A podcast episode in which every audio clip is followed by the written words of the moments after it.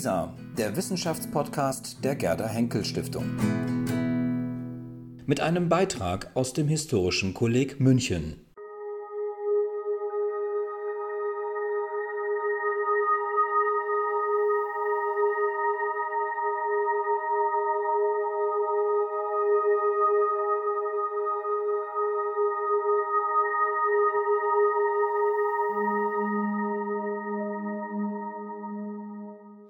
Vielen Dank für die ausführliche Vorstellung und Ihnen vielen Dank fürs Kommen, dass Sie den etwas widrigen Wetterbedingungen getrotzt haben. Die ärztliche Medizin des 16. Jahrhunderts ist sicherlich kein historiografisches Neuland. Ganz im Gegenteil, es gibt eine Fülle von Studien, die insbesondere die großen zeitgenössischen theoretischen Debatten analysiert haben, die der Wiederentdeckung der antiken Medizin nachgegangen sind den großen anatomischen und botanischen Entdeckungen. Dutzende von Büchern haben, man, haben Historiker insbesondere in herausragenden Gestalten wie Vesal oder Paracelsus gewidmet. Beim genaueren Blick auf die Forschungsliteratur gibt es allerdings, und das gilt im Wesentlichen für die gesamte frühe Neuzeit, eine große und in mancher Hinsicht überraschende Forschungslücke. Über die Masse der Ärzte und vor allem über die ganz gewöhnliche alltägliche Praxis wissen wir bislang eigentlich herzlich wenig. Wer waren die typischen Patienten eines Arztes? Wie sah die tägliche Arbeit eines Renaissancearztes aus?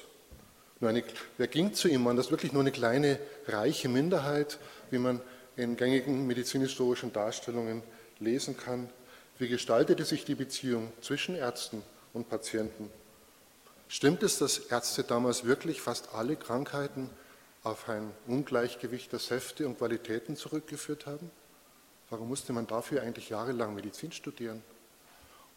Und warum haben sich dann die Ärzte so sehr für Anatomie interessiert? Was meinten die Ärzte, wenn sie eine Krankheit wie Wassersucht, Schwindsucht, Zehrfieber oder eine Gebärmuttererstickung diagnostizierten? All das waren damals häufige Diagnosen. Wie erwarben sie sich ihre praktischen Fertigkeiten? Und wie war ihr Verhältnis zu den übrigen, weniger gebildeten Konkurrenten, all den Badern, Barbieren, den Apothekern, den unzähligen Laienbehandlern, die es damals gab? Wie stellten sich die Ärzte, gewöhnliche Ärzte, in der Laienwelt dar, ihren Patienten dar? Wie wurden sie wahrgenommen? All das sind Fragen, auf die die historische Forschung bislang nur bruchstückhaft, unbefriedigend Antworten geben kann und das wurde gerade schon angedeutet, Sie stehen im Mittelpunkt meines Forschungs- und Buchprojekts, das ich hier am Historischen Kolleg unterstützt mit Geldern der Thyssen-Stiftung und das Fellow hier am Kolleg ähm, in diesem Jahr ungestört und wirklich vorzüglich unterstützt bearbeiten kann. Das ist ein echtes Privileg heute, für das ich mich auch an dieser Stelle herzlich bedanken möchte. Basis meines Vorhabens bietet, bildet eine ungewöhnliche und ja soweit wir wissen, für die damalige Zeit absolut einmalige Quelle, die heute in der österreichischen Nationalbibliothek in Wien liegt, nämlich eine ganze Serie von Notizbüchern eines Arztes, der Name schon gefallen, den selbst Spezialisten der Medizingeschichte kaum kennen, aus dem böhmischen Leipa Georg Hansch.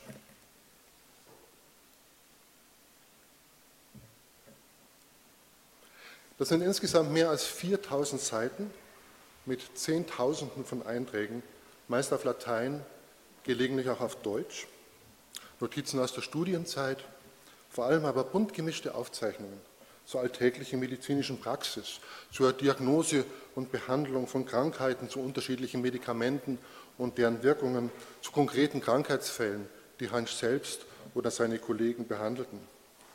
Hans schrieb sogar auf, was er von Badern und Barbieren lernte, selbst von jenen alten Weibern in Anführungsstrichen, und Empirici, die die zeitgenössischen Ärzte im Druck gerne mit Häme und Spott überzogen. Er schildert beispielsweise, wie er und seine Kollegen versuchen, die Kräuter zu identifizieren, die eine alte Frau, so nannte man die damals, eine Muliercula oder ein Anus, eine Anus äh, verwendet hat und offenbar damit erfolgreich Patienten behandelt hatte. Er verzeichnet auch volkstümliche Bräuche, etwa dass Frauen in bestimmten Gegenden Böhmens gerne ihre Beine ins kalte Seewasser baumeln ließen und warteten, bis Blutegel anbissen. Ähm, das war dann ihre Version eines kostenlosen Schröpfens. Er schildert auch ganz konkrete Fälle, wo Epileptiker, das war damals eine relativ verbreitete, ja ein Brauch oder eine, zumindest ein Glaube, Epileptiker aus den Schädel von Hirngerichteten tranken oder, wenn sie dessen habhaft werden konnten, sogar das Blut von Hingerichteten, das eine besondere Wirkkraft gegen Epilepsie haben sollte. Und in zahlreichen Einträgen vermerkte er auch, was er vor allem von seinen eigenen weiblichen Verwandten über die Geburtshilfe lernte. Ganz konkrete Dinge, wie etwa, wo man genau man die Nabelschnur abschneiden muss, wie, wie weit entfernt von, von der Haut. Ähm, das war eine Welt, die den männlichen Ärzten damals weitgehend verschlossen war. Wie gesagt, nicht einmal Experten kennen Georg Hansch. Die meisten von Ihnen werden den Namen sicher noch nie gehört haben. Wenn man ihn überhaupt erwähnt findet, dann ist es vor allem als Übersetzer eines sehr berühmten Kräuterbuchs jener Zeit von Pietro Andrea Mattioli, äh, ein Dioskurides-Kommentar. Allerdings diese deutsche Übersetzung wurde dann relativ bald von einer anderen verdrängt, die dann noch berühmtere Joachim Camerarius verfasst hat. Wie so mancher junge Arzt damals hatte Hans große Schwierigkeiten, sich überhaupt eine eigene Praxis aufzubauen. Er heiratete nie, lebte also sein Leben lang zur Miete bei Hauswirtinnen. Fast zehn Jahre lang war er in Prag im Wesentlichen als Famulus etablierte Ärzte tätig, hat nur gelegentlich eigene Patienten behandelt und Höhepunkt seiner Karriere und sicherlich seinen Beziehungen zu Mattioli zu verdanken, war dann schließlich die bescheiden dotierte Bestallung als einer der Leibärzte von Erzherzog Ferdinand II., erst in Prag und später dann in Ambras bei Innsbruck. Reich wurde er damit nicht. Bei seinem Tod hinterließ er ein Vermögen von ungefähr 700 Gulden. So viel haben erfolgreiche Ärzte oft in einem Jahr verdient. Nein, Hans war kein Desal, kein Paracelsus, kein Harvey, keiner der großen Heroen der Medizin- und Wissenschaftsgeschichte, aber genau das macht eben seine Aufzeichnungen für die historische Forschung so wertvoll. Denn sie eröffnen sehr tiefe und sehr detaillierte Einblicke in die Welt und in das Selbstverständnis eines ja, ziemlich durchschnittlichen, ziemlich gewöhnlichen, eben gerade nicht herausragenden Arztes. Und diese Welt, diese Praxis eines ja, durchschnittlichen Arztes im 16. Jahrhundert in, allen, in all ihren vielfältigen Facetten zu rekonstruieren, das ist das zentrale Ziel meines Vorhabens. Sie haben es vorhin schon gehört, ich habe früher sehr viel aus der Patientenperspektive gearbeitet.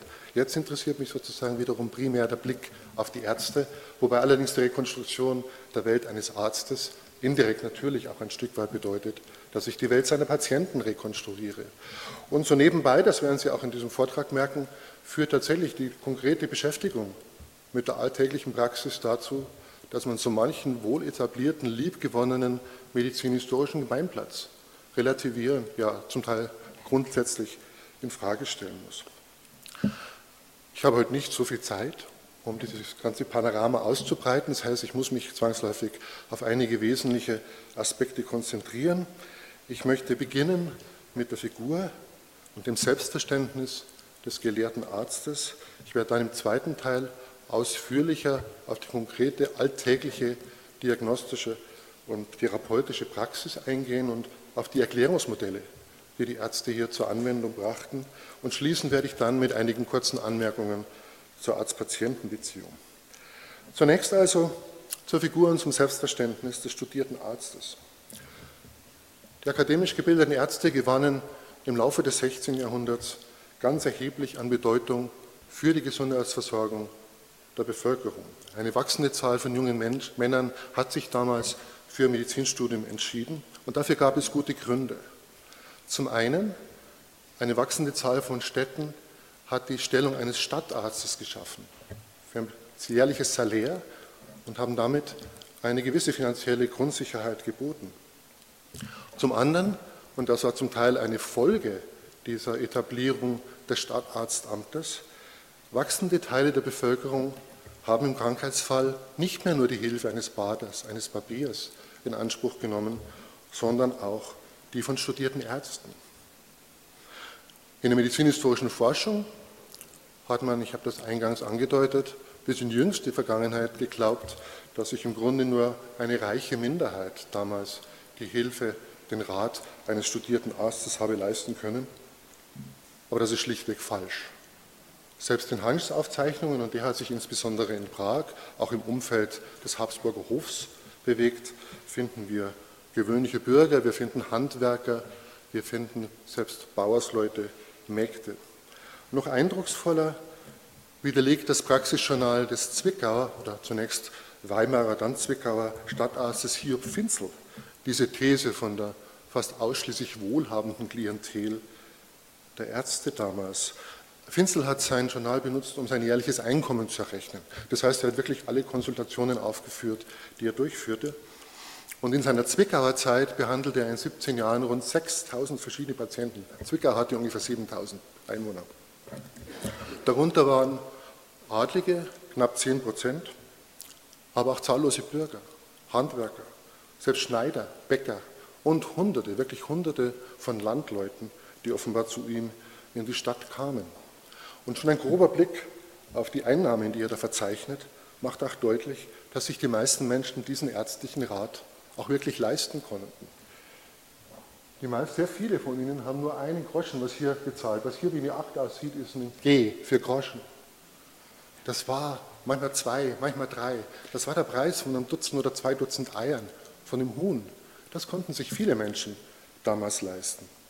Allerdings, Findels Journal zeigt auch, dass ein erfolgreicher Arzt von seinen wohlhabenderen Patienten durchaus einträgliche höhere Honorare erwarten konnte.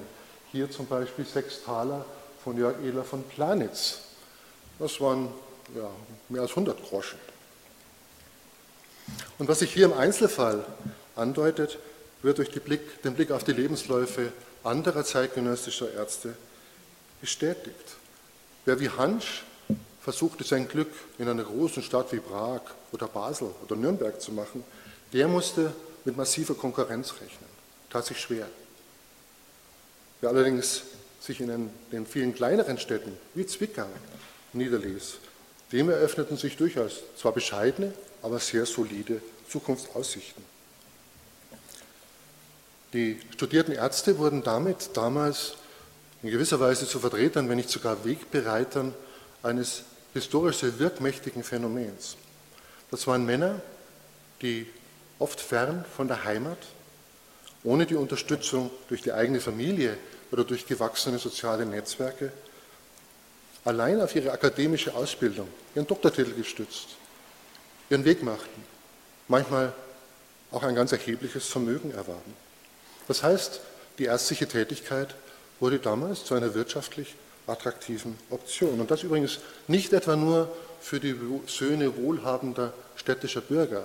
Wenn wir auf die Biografien einzelner Ärzte schauen, stellen wir fest, dass erstaunlich viele auch aus bescheideneren Verhältnissen kamen. Das lag zum einen daran, dass eine ganze Reihe von Städten, manchmal auch Landesherren, Stipendien vergaben, speziell auch an Medizinstudenten, offenbar auch in der Hoffnung, auf diese Weise dann gut ausgebildete Ärzte gewinnen zu können. Und es lag daran, dass es immer wieder auch Mäzene gab, reiche Verwandte, die junge Männer unterstützten. Im Fall von Hansch wollte der Vater kein Studium finanzieren, aber der etablierte, recht bekannte Prager Arzt Andreas Gallus hat ihm dann das Studium in Padua finanziert. Er hatte sich mit dessen Sohn angefreundet und lebte dann, vielleicht war das dann der Ausgleich, ähm, nach der Rückkehr aus Padua in dessen Haus in Prag. In gewisser Weise fanden also damit im 16. Jahrhundert wesentliche Weichenstellungen für die Entstehung einer ärztlichen Profession statt, wie wir sie heute kennen. Das Bild und das Selbstverständnis der Ärzte allerdings unterschied sich in mancher Hinsicht sehr grundlegend von dem, was wir heute mit einem Arzt verbinden. Und das lag nicht nur daran, dass es ausschließlich Männer waren. Ich spreche mit gutem Grund vom gelehrten Arzt. Das mag für heutige Ohren zunächst einmal selbst seltsam klingen, doch es trifft den Kern des Selbstverständnisses damaliger Ärzte. Sie mochten ihr Geld mit der medizinischen Praxis verdienen, aber die meisten verstanden und gebärdeten sich ihr ganzes Leben lang als Gelehrte. Und das mit gutem Grund.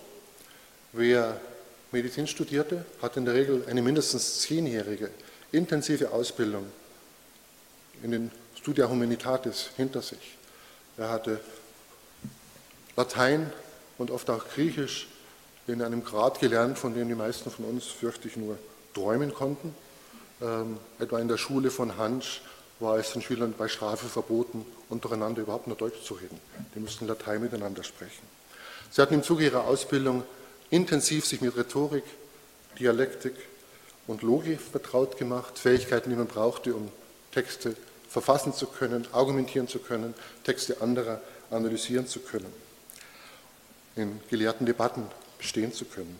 Und sie verfügten über eine sehr umfassende Kenntnis der Werke antiker Dichter und Historiker bis hin zu einem mehr oder weniger umfangreichen Zitatenschatz. Und diese intensive humanistische Ausbildung prägte viele mehr Ärzte damals offensichtlich ihr Leben lang. Erstaunlich viele Ärzte, wahrscheinlich ist die rein zahlenmäßig die wichtigste Publikationsform im 16. Jahrhundert von Ärzten das. Erstaunlich viele Ärzte haben Gedichte geschrieben. Auch Hansch hat zahlreiche Gedichte hinterlassen. Manche Ärzte, dazu zählte allerdings Hansch definitiv nicht, wurden sogar primär als Dichter berühmt. Gedichte, das sollte ich vielleicht an dieser Stelle hinzufügen, dienten damals nicht, so wie wir das vielleicht heute verstehen würden, dem Ausdruck von Gefühlen, von besonderen Befindlichkeiten einer speziellen poetischen Weltsicht, sondern sie waren primär erst einmal eine Fertigkeit, eine humanistische Kernkompetenz, die man sich auf der Lateinschule schon erwerben konnte. Man musste vorzüglich das Lateinische beherrschen, dazu die komplizierten Betonungsregeln, die Metrik und natürlich auf einen wirklich großen Schatz an mythologischen, historischen und dichterischen Wissen aus der Antike zurückgreifen können, um damit die Gedichte ausschmücken zu können. Andere Ärzte ähm, verfolgten sehr intensiv historische Interessen. Es gibt erstaunlich viele Ärzte, die sich wirklich ausführlich mit Geschichte befasst haben. Antiquarische oder auch numismatische. Es gibt einen Arzt, der ungefähr 1000 Briefe allein zur Numismatik hinterlassen. Andere betrieben genealogische Forschungen zu den führenden Familien ihres Wirkungsortes oder sie untersuchten die Geschichte markanter Gebäude. Und viele Ärzte nahmen damals auch Anteil an der Respublica Literaria Epistolica, an der sehr intensiven, disziplinenübergreifenden Gelehrtenkorrespondenz jener Zeit. Sie haben es in der Einführung schon gehört, wir betreiben in Würzburg seit einigen Jahren ein Akademien-Langzeitprojekt, in dem wir die ähm, eruierbaren Ärztebriefe, also Briefe an Ärzte, wie von Ärzten geschriebene Briefe versuchen zu erfassen.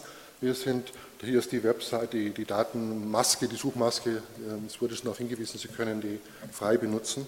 Ähm, wir haben bisher ungefähr 60.000 Briefe identifiziert, die sind noch nicht alle in der Datenbank. Und eine beachtliche Zahl davon, Tausende, viele Tausende von Ärzten, von denen wir zum Teil entweder bisher gar nichts wussten, deren Existenz unbekannt war, oder von denen zumindest bisher kaum etwas bekannt war. Aber sie haben eben sich an dieser Briefgemeinschaft beteiligt.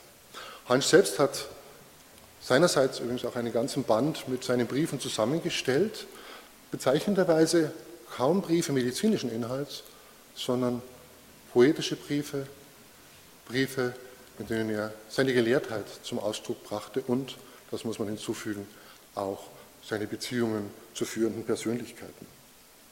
Dieses ärztliche Selbstverständnis als Gelehrter lässt sich auch ganz gut anhand von bildlichen Darstellungen verfolgen.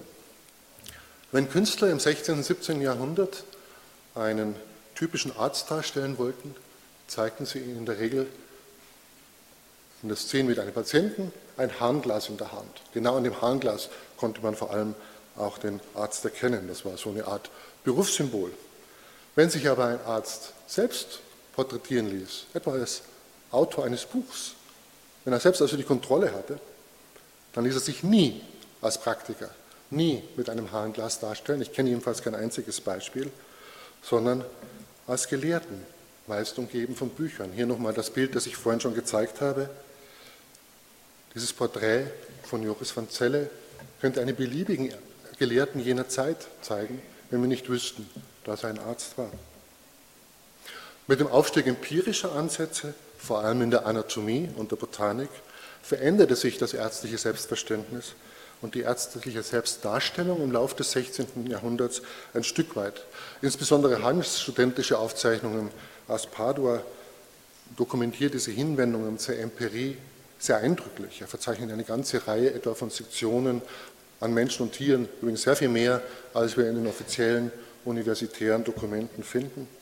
Er beschildert, wie er versuchte, sich im botanischen Garten mit Pflanzen vertraut zu machen, auch in Apotheken ging, sich von Apothekern die zeigen ließ, auf botanische Exkursionen ging. Er sammelte zahlreiche Rezepte, die er von anderen Ärzten oder von seinen Professoren bekam, die sich angeblich in der Erfahrung bei bestimmten Patienten, bei bestimmten Krankheiten bewährt hatten. Ärzte ließen sich nun zunehmend gerne auch mit anatomischen Präparaten und mit Pflanzen porträtieren, aber immer noch vorzugsweise in ihrer gelehrten Studierstube oder, wie hier, mit dem Hinweis auf historische, antiquarische Interessen, nicht als Praktiker am Krankenbett. Diese Gelehrsamkeit der Ärzte war ein wesentliches Element ihrer Identität, ihres Self-Fashioning, meinen Begriff aufzugreifen, den der amerikanische Literaturwissenschaftler Stephen Greenblatt in die Diskussion gebracht hat. Self-Fashioning insofern auch, das verknüpft sich mit diesem Begriff, als sie zum einen, wir sie zum einen hier mit dem Selbstverständnis zu tun haben, zum anderen aber auch mit einer gezielten Selbstdarstellung. Diese Gelehrsamkeit diente den Ärzten durchaus auch zur Distinktion. Das war eine Möglichkeit, sich abzugrenzen von den zahlreichen weniger gebildeten Heilkundigen, mit denen sie auf dem Gesundheitsmarkt in Konkurrenz standen, den Badern, den Barbieren, den zahlreichen Laienbehandlern, die für oft ein deutlich bescheideneres Honorar so ziemlich das Gleiche machten wie die Ärzte. Und in mancher Hinsicht wurde dieses gelehrte Self-Fashioning im Laufe des 16. Jahrhunderts sogar noch wichtiger. Denn mit ihrer Hinwendung zur Empirie, mit ihrem wachsenden Interesse an den spezifischen Wirkkräften einzelner Medikamente, bewegten sich die gelehrten Ärzte in gefährliche Nähe, aus ihrer Sicht gefährliche Nähe, zu jenen vielgescholtenen Empirici, die von vornherein Krankheit auf Erfahrung basierend behandelten. So viel zur Figur und zum Selbstverständnis gelehrter Ärzte. Wir aber, und damit komme ich zum zweiten Teil meines Vortrags, brachten die studierten Ärzte ihre Gelehrsamkeit, ihre akademische Ausbildung in der alltäglichen medizinischen Praxis am Krankenbett zur Anwendung. Nun vor allem, das hoben die Ärzte gerne und immer mit groß und gerne mit großem Nachdruck hervor, durch ihre philosophisch begründete, rationale Methode. Sie gingen methodisch vor. Sie gingen den Dingen auf den Grund. Sie versuchten nämlich, zumindest war das der Anspruch, sorgfältig stets die Ursache der Krankheit zu identifizieren, äußere Einflussfaktoren wie die Ernährung etwa oder auch starke negative Affekte wie Zorn und Trauer. Ähm, man hat damals den Affekten eine sehr große Wirkung auf die Entstehung von Krankheiten zugeschrieben. Aber vor allem versuchten sie auch die Natur des Krankheitsgeschehens im Körperinneren zu verstehen, zu identifizieren. Und indem sie diese Natur, die wahre Ursache der Krankheit, die krankhaften Vorgänge im Körperinneren verstanden, ausfindig machten. So, so das war der Anspruch, der, das Ideal der damaligen gelehrten Medizin, konnten sie Krankheiten ursächlich behandeln, eben nicht nur empirisch aus der Erfahrung. Sie konnten sie an den Wurzeln angreifen, radikal behandeln, im Wortsinn radikal. Nicht nur palliativ, der Begriff wurde damals auch in diesem Zusammenhang gebraucht, nämlich die Symptome nur bemäntelnd, ohne dabei die Ursache selbst zu beseitigen. Und damit sind wir bei der ärztlichen Krankheitslehre angelangt und da wird es kompliziert. In der medizinhistorischen Forschung, ich habe das eingangs angedeutet, finden wir bis in heutige Lehrbücher hinein verbreitet die Auffassung, die Darstellung, dass die damaligen Ärzte Krankheiten im Wesentlichen auf ein Ungleichgewicht der vier Säfte und der mit ihnen assoziierten Primärqualitäten also, ähm, äh, verknüpft hätten, also dass sie damit erklärt hätten. Die vier Säfte, Blut, gelbe und schwarze Galle und Schleim, warm, kalt, feucht und trocken, die Primärqualitäten. Und tatsächlich findet sich diese Erklärung von Krankheiten als Folge eines gestörten Säfte- oder Qualitätengleichgewichts in den theoretischen Publikationen galenischer Ärzte damals. Auch Hansch lernte sie zunächst im theoretischen Teil seines Studiums. Aber Hans Aufzeichnungen zu seiner praktischen Ausbildung bei den Professoren in Padua und vor allem die Tausenden von Seiten, mehrere tausend Seiten ähm, von Aufzeichnungen zu seiner ärztlichen Praxis in Prag und später in Innsbruck, zu seiner eigenen Praxis, aber auch zur Praxis anderer Ärzte, ergeben ein völlig anderes Bild und ganz Ähnliches finden wir übrigens auch, wenn wir genauer auf gedruckte medizinische Fallsammlungen schauen. Das wird im ausgehenden 16. Jahrhundert ein recht populäres Genre. Die Erklärung von Krankheiten als, als gestörtes Gleichgewicht, so zeigt sich hier, war für die ärztliche Praxis so gut wie irrelevant. Das weitgehend, weithin vorherrschende praxisleitende Erklärungsmodell war ein anderes, mit weichreichenden Folgen auch für die Wahrnehmung und die Erfahrung von Krankheiten und den Umgang mit ihnen. Fast alle Krankheiten wurden damals nämlich auf mehr oder weniger spezifische, unreine, verdorbene, faulige oder in anderer Weise schädliche, verbrannte Krankheitsstoffe zurückgeführt. Und diese Idee beherrschte nicht nur die ärztliche Medizin, sondern soweit wir das, wir das nachvollziehen können, durchaus auch die Krankheitserfahrung, das Krankheitsverständnis von Laien. Als wichtigste Quelle dieser Krankheitsstoffe galt die Nahrung. Tagtäglich nahm der Mensch ja, fremde, rohe, grobe Materie auf und diese musste er ganz buchstäblich assimilieren. Er musste sie der Körpersubstanz ähnlich machen und wie gut das gelang, konnte man vor allem auch beim Wachstum von Kindern sehen, die Grütze aßen und daraus wurden menschliche Glieder. Und diesen Vorgang der Assimilation hat man, das war damals gängige Lehrmeinung, als Art der Kochung begriffen. Eine Lebenswärme, ja, eine buchstäbliche Lebensflamme, so die Vorstellung, erhitzte, kochte ganz buchstäblich im Leibesinneren die brauchbaren Bestandteile der Nahrung, also wie ein Herd, wie ein Ofen. Und sie machte damit eben die körperfremde Materie dem Körper selbst zunehmend ähnlich und das geschah zunächst im Magen, dann in der Leber und schließlich in den einzelnen Körperteilen. Manchmal waren Magen, Leber oder innere Wärme jedoch zu schwach oder sie wurden von der schieren Menge an aufgenommener Nahrung überwältigt. Man aß damals zum Teil ja auch durchaus nicht wenig. Dann wurde die Nahrung unzureichend verkocht und es verfielen vermehrt rohe, schleimige, unreine Säfte an. Ihr habt einen schwachen, blöden Magen, der verdauert die Speis nicht wohl, erklärten die Ärzte Hans Notizen zufolge in solchen Fällen das Geschehen. Der Halben macht er viel Schleim und der Schleim sammelt sich täglich aus Essen und Trinken und ist ein Ursprung und Wurzel aller eurer Krankheit. Oder der Magen und die Leber ist dermaßen geschwächt und verderbt, dass alles, was er isset, in einen Schleim oder böse Feuchtigkeit verkehrt wird. Zuweilen verdarben und faulten auch natürliche Säfte im Körperinneren, vor allem wenn sie nicht mehr strömen konnten selbst klares, reines Wasser in einer Regenpfütze wurde im Laufe der Zeit faulig. Das wusste man aus Erfahrung. In anderen Fällen wurden die Säfte im Körper durch eine übermäßige Hitze buchstäblich verbrannt, vor allem wenn die Leber zu heiß war. Schließlich konnten auch die natürlichen Ausscheidungen gestört sein und die waren für die, für die Gesundheit unverzichtbar. Bei jedem Verkochungsschritt fielen Abfallstoffe an, die ausgeschieden werden mussten, mit Kot, mit Haaren und Schweiß vor allem. Und deren unreine Natur war den Sinnen relativ leicht zugänglich. Dazu konnten die Ausführungsgänge auch leicht verstopfen. Und dann drohte ein Teufelskreis. Durch die verstopfte Auf, Ausführ, Ausscheidung häufte sich weiter unreine, zähe Materie an, die die Gänge, die Organe ihrerseits weiter verstopfte und die Ausscheidung erschwerte.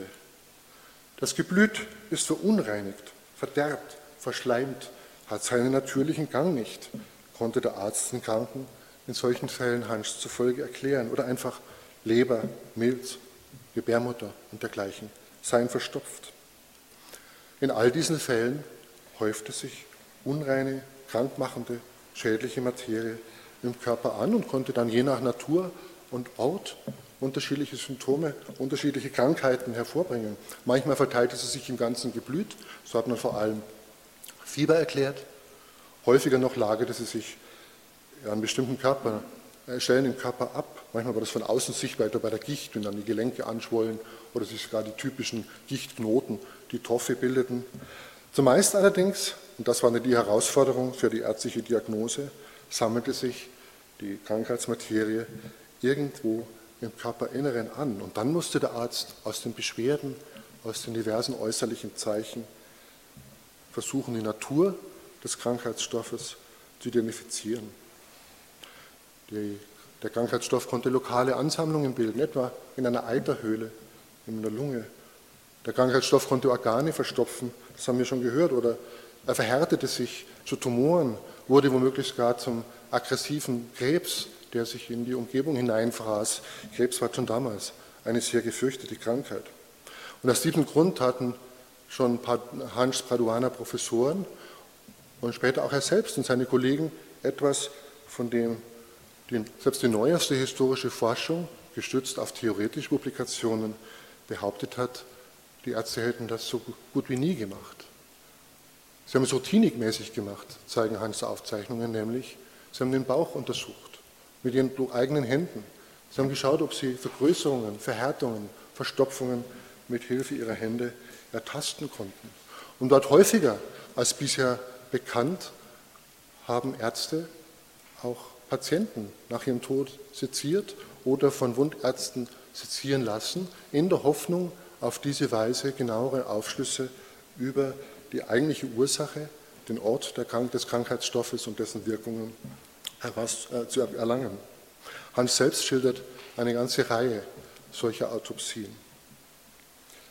Aus lokalen Ansammlungen von fauliger Krankheitsmaterie, das war ein weiteres wichtiges Erklärungselement, konnten zudem Dämpfe nach oben steigen, vor allem aus dem Bauchraum.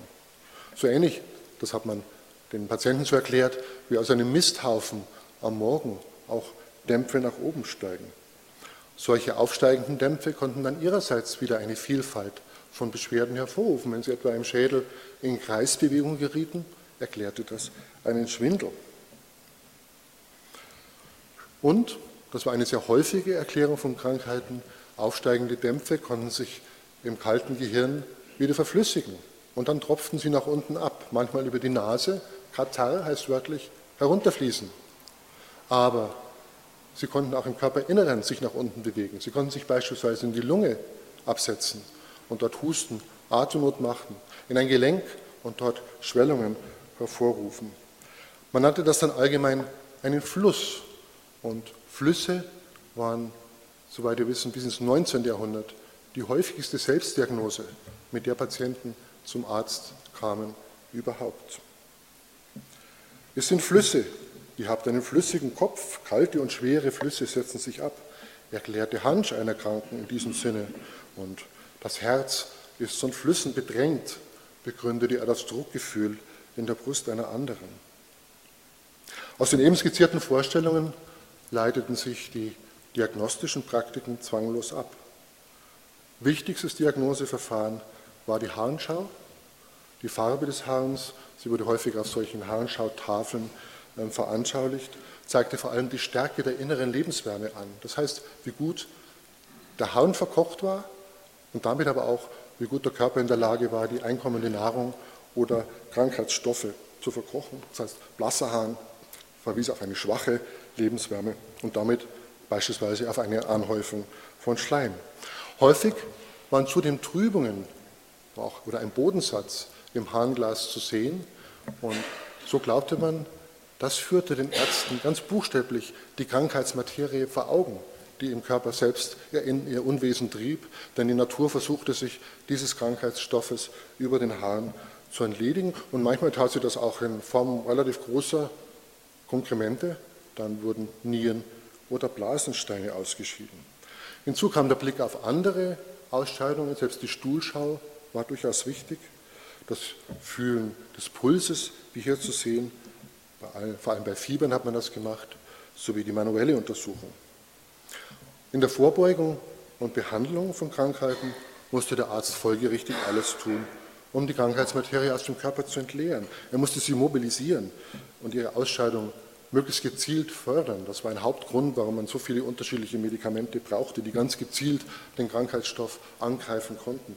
Man musste gegebenenfalls Verstopfungen auflösen und, wenn nötig, alternative Ausscheidungswege schaffen. Reinigende Mittel, sogenannte Purgativa, das waren vor allem stark wirksame Abführmittel, die die Krankheitsmaterie entleeren sollten, waren regelmäßig das Mittel der Wahl. Ergänzen konnte man möglichst gezielt an der richtigen Stelle im Körper die Krankheitsmaterie durch einen Blutablass ähm, aus dem Körper herausziehen, Aderlass oder Schröpfen, wie hier gezeigt. Und gerne zeigte man dann auch anschließend dem Patienten das abgelassene Blut in der Aderlassschale. Sagt ihm, das ist ganz schwarz und ja, verbrannt oder du siehst den Schleim.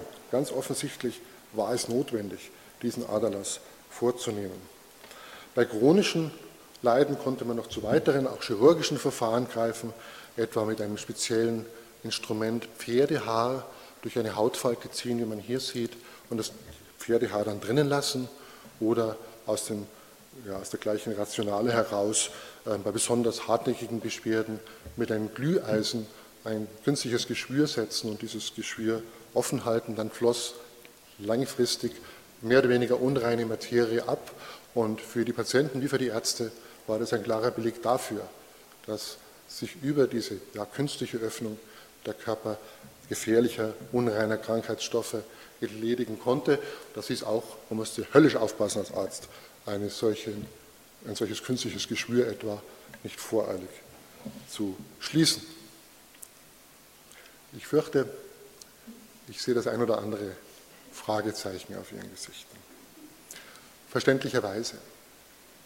Das ist eine fremde, ja oft befremdliche Welt, die ich Ihnen hier skizziere.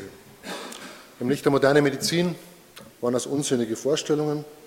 Die ärztliche Behandlung war weitgehend wirkungslos, wenn nicht sogar schädlich. Auch die zahlreichen Spezifika der Ärzte, Kräutermischungen waren das zumeist, die sich angeblich bei bestimmten Krankheiten bewährt hatten, waren nach heutigem Dafürhalten wertlos. Doch für das historische Verständnis, für das Funktionieren dieser Medizin damals, für die Erfahrung der Menschen damals, ist der Blick der modernen Medizin denkbar ungeeignet. Ich denke, wir sind gut beraten, hier uns eher den Blick eines Kulturanthropologen zu eigen zu machen, der fremde, manchmal exotische Kulturen untersucht und der auch nicht gleich zur, zum Urteil greift, primitiv, rückständig, sondern zu verstehen versucht.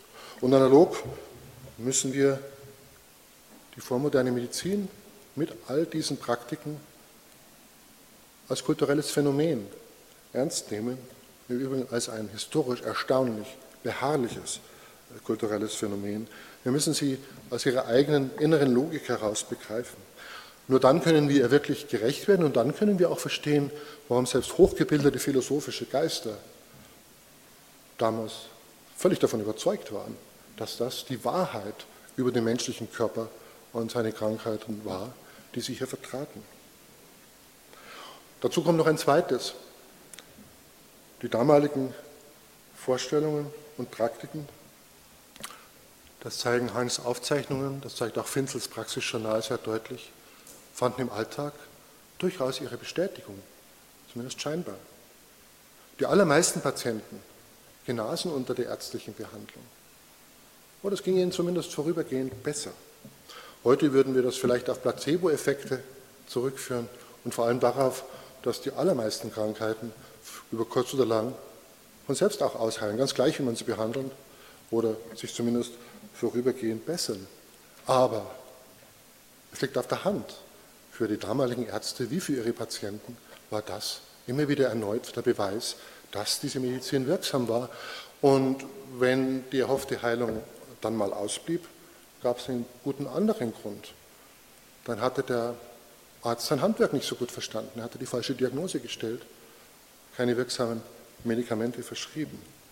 Und so viel ist hoffentlich klar geworden. Die Ärzte gründeten ihre Diagnostik und Therapie auf ein sehr differenziertes und in sich sehr schlüssiges Erklärungsmodell, eine schier unendliche Vielfalt von Krankheitsphänomenen, von Beschwerden, von Symptomen ließ sich mit dessen Hilfe schlüssig aus damaliger Sicht erklären. Auch dort, wo eine plausible Deutung vielleicht zunächst schwierig erscheint. Zahnweh, ein Fluss vom Gehirn in den Kiefer.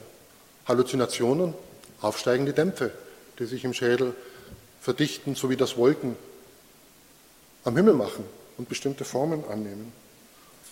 Bluthusten, ein scharfer kataralischer Fluss aus dem Gehirn, der die Blutgefräße anfraß.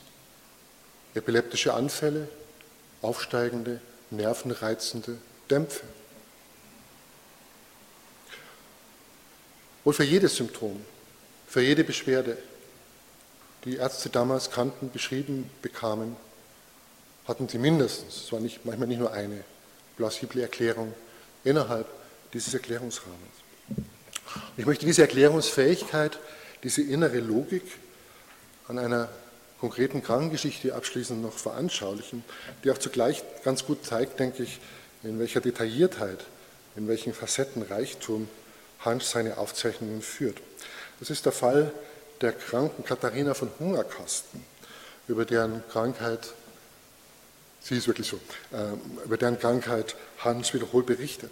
Sie hatte Anfälle von schwerster Atemnot, besonders nachts rief immer wieder dann auch zur nächtlicher Stunde die Ärzte in Todesangst zu sich, konnte dann teilweise kein Wort mehr herausbringen, war totenbleich, klagte zugleich über ein Drücken und Brennen im Herzen, fürchtete gleich bewusstlos zu werden. Einmal verlangte sie sogar so nach der Sterbekerze, ein andermal machte sie noch rasch ihr Testament, überzeugt davon, dass sie die Nacht nicht überleben werde.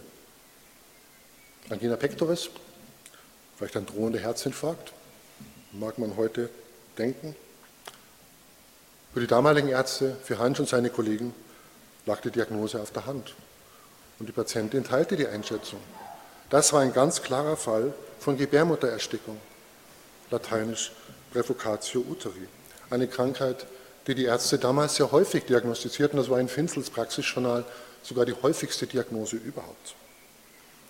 In der breiten Bevölkerung führte man diese Anfälle, es trat anfallsartig auf, vor allem darauf, führte man darauf zurück, dass die Gebärmutter ganz buchstäblich, so wie ein Tier, wie ein Lebewesen im Bauch der Frau nach oben stieg, auf das Zwergfell, auf das Herz, auf die Lunge drückte, wo die Stimme ihr den Atem nahm. Und manche Frauen beschrieben auch ganz konkret ein solches Gefühl einer aufsteigenden Masse in ihrem Bauchraum. Die Ärzte hielten das allerdings aus anatomischen Gründen für unmöglich. Dazu war die Gebärmutter zu fest verankert.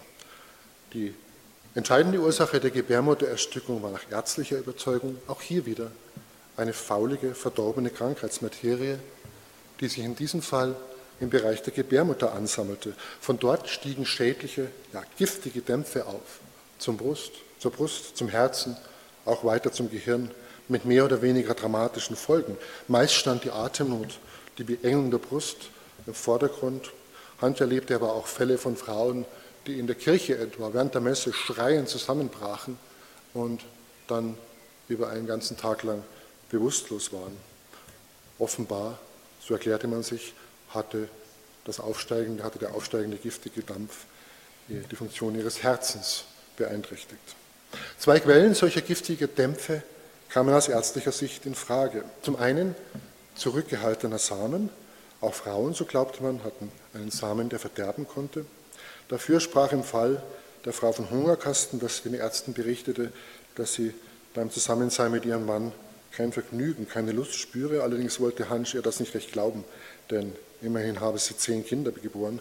Äh, zumindest da müsse ja wohl ein Same geflogen, geflossen sein. Ähm, blieb die zweite Erklärung. Die Dämpfe stammten aus verdorbenem Monatsblut. Und das war damals die häufigste Erklärung von Krankheiten bei Frauen überhaupt.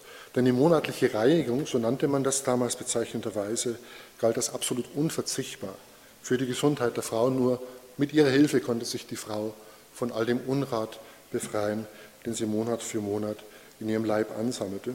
Und tatsächlich berichtete, berichtete die Frau von Hungerkasten hier über gewisse Unregelmäßigkeiten.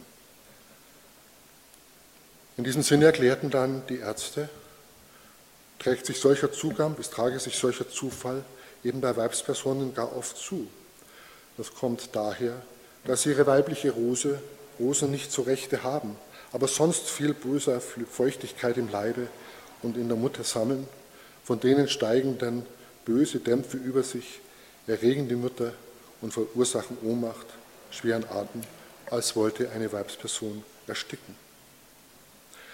Neben dem in sich erkennbar durchaus differenzierten Erklärungsmodell, das hier zum Tragen kommt, machen solche und zahlreiche ähnliche konkrete Fallgeschichten in Hans Notizen zugleich zweierlei deutlich.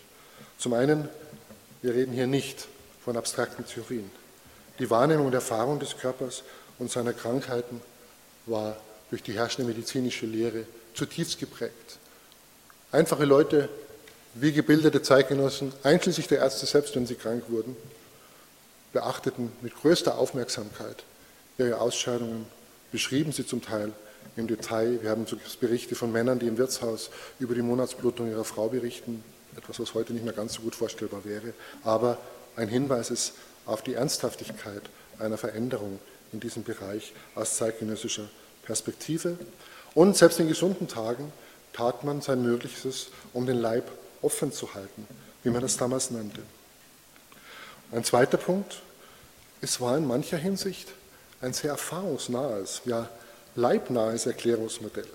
Denn auch für medizinische Laien waren diese Vorstellungen verständlich und gut nachvollziehbar, weit besser nachvollziehbar, so möchte man vielleicht doch als hinzufügen, als die meisten Erklärungen, die meisten Erklärungsmodelle der modernen Medizin. Das heißt, Ärzte und Patienten lebten über weite Strecken in einer gemeinsamen Welt. Sie konnten sich selbst über diagnostische und therapeutische Details austauschen und Handnotizen zeigen, das haben sie auch tatsächlich getan. Und damit komme ich in der gebotenen Kürze zum dritten und letzten Teil meines Vortrags, nämlich zur Arzt-Patienten-Beziehung.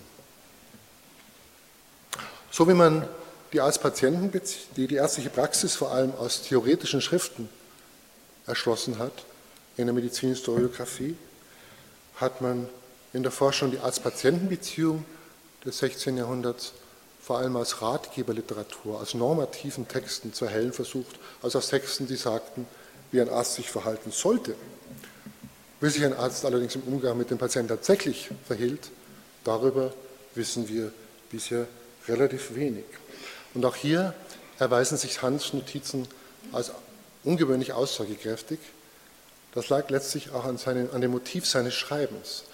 Zentraler Antrieb war ganz offensichtlich, dass er hoffte, durch das Sammeln von Erfahrungen ein besserer, ein erfolgreicherer Arzt zu werden. Erfahrungen mit Medikamenten, aber eben auch Erfahrungen mit dem richtigen oder auch falschen Umgang mit Patienten. Immer wieder notierte am Rande entsprechende Einträge mit einem lateinischen Error, Fehler, Irrtum.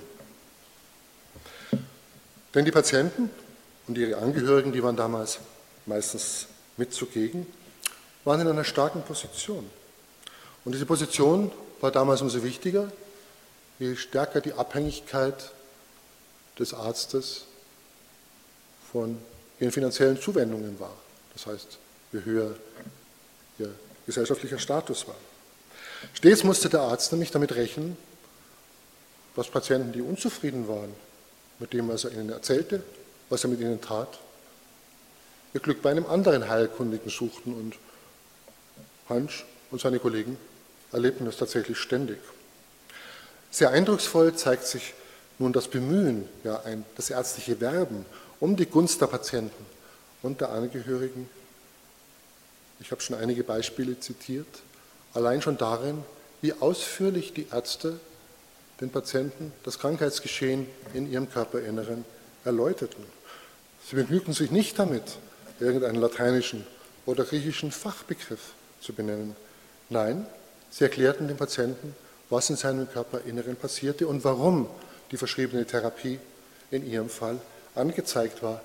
Hansch hat sogar zuweilen ausdrücklich am Rand dann angemerkt, wenn eine solche Erklärung gut ankam, mit einem Placuit, es gefiel, oder einem Non displicuit ähm, Und manchmal hat er dann, wie in diesem Fall, auch dann noch hinzugefügt, dass der Arzt, der Patient tatsächlich danach wiederkam.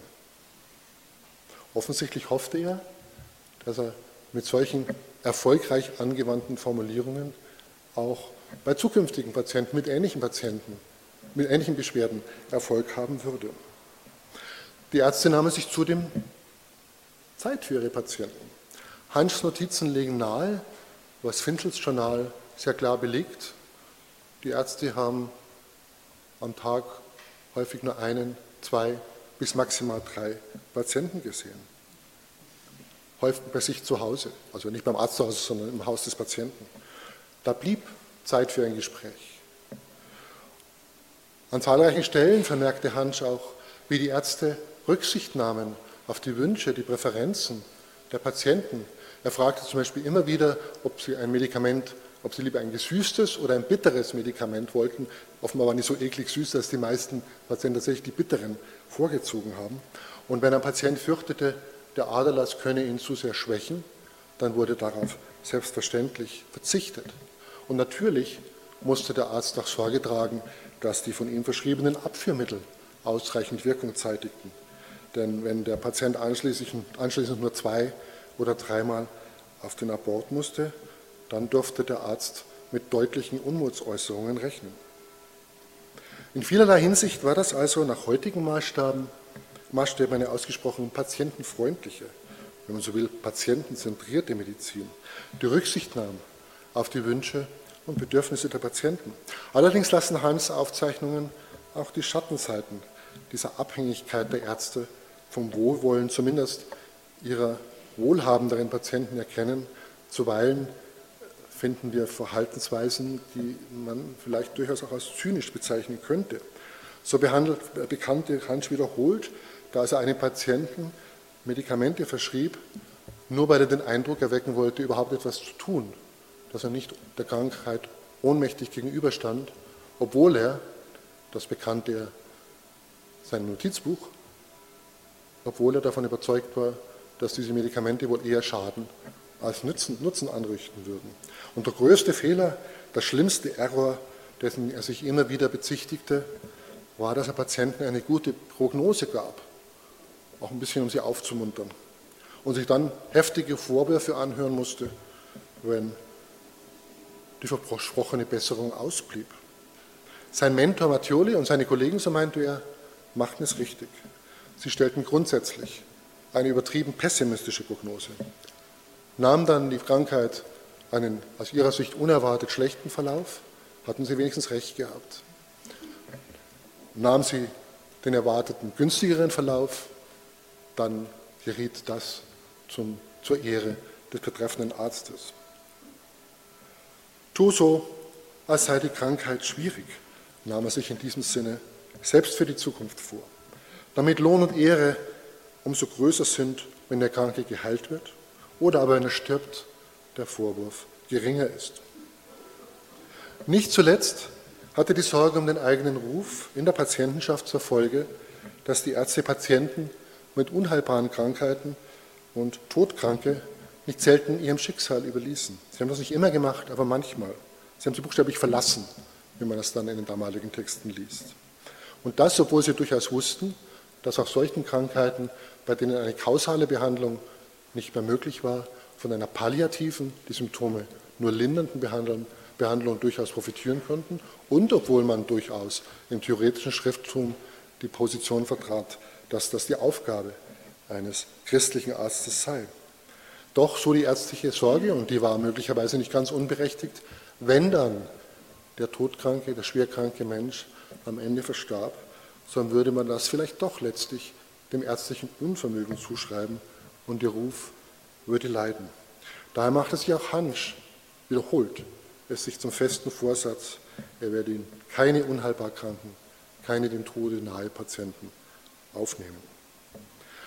Ich bin damit am Schluss meines kleinen Überblicks angelangt. Ich musste es bei einer groben Skizze belassen, konnte manches natürlich nur andeuten. Ich hab, hoffe, ich habe Ihnen trotzdem zumindest einen kleinen Einblick in diese manchmal ja, faszinierend fremde, aber manchmal eben auch befremdliche Welt der ärztlichen Medizin des 16. Jahrhunderts und den Alltag gewöhnlicher Ärzte im 16. Jahrhundert eröffnen können und sie vielleicht auch ein bisschen neugierig gemacht. Vielen Dank fürs Zuhören.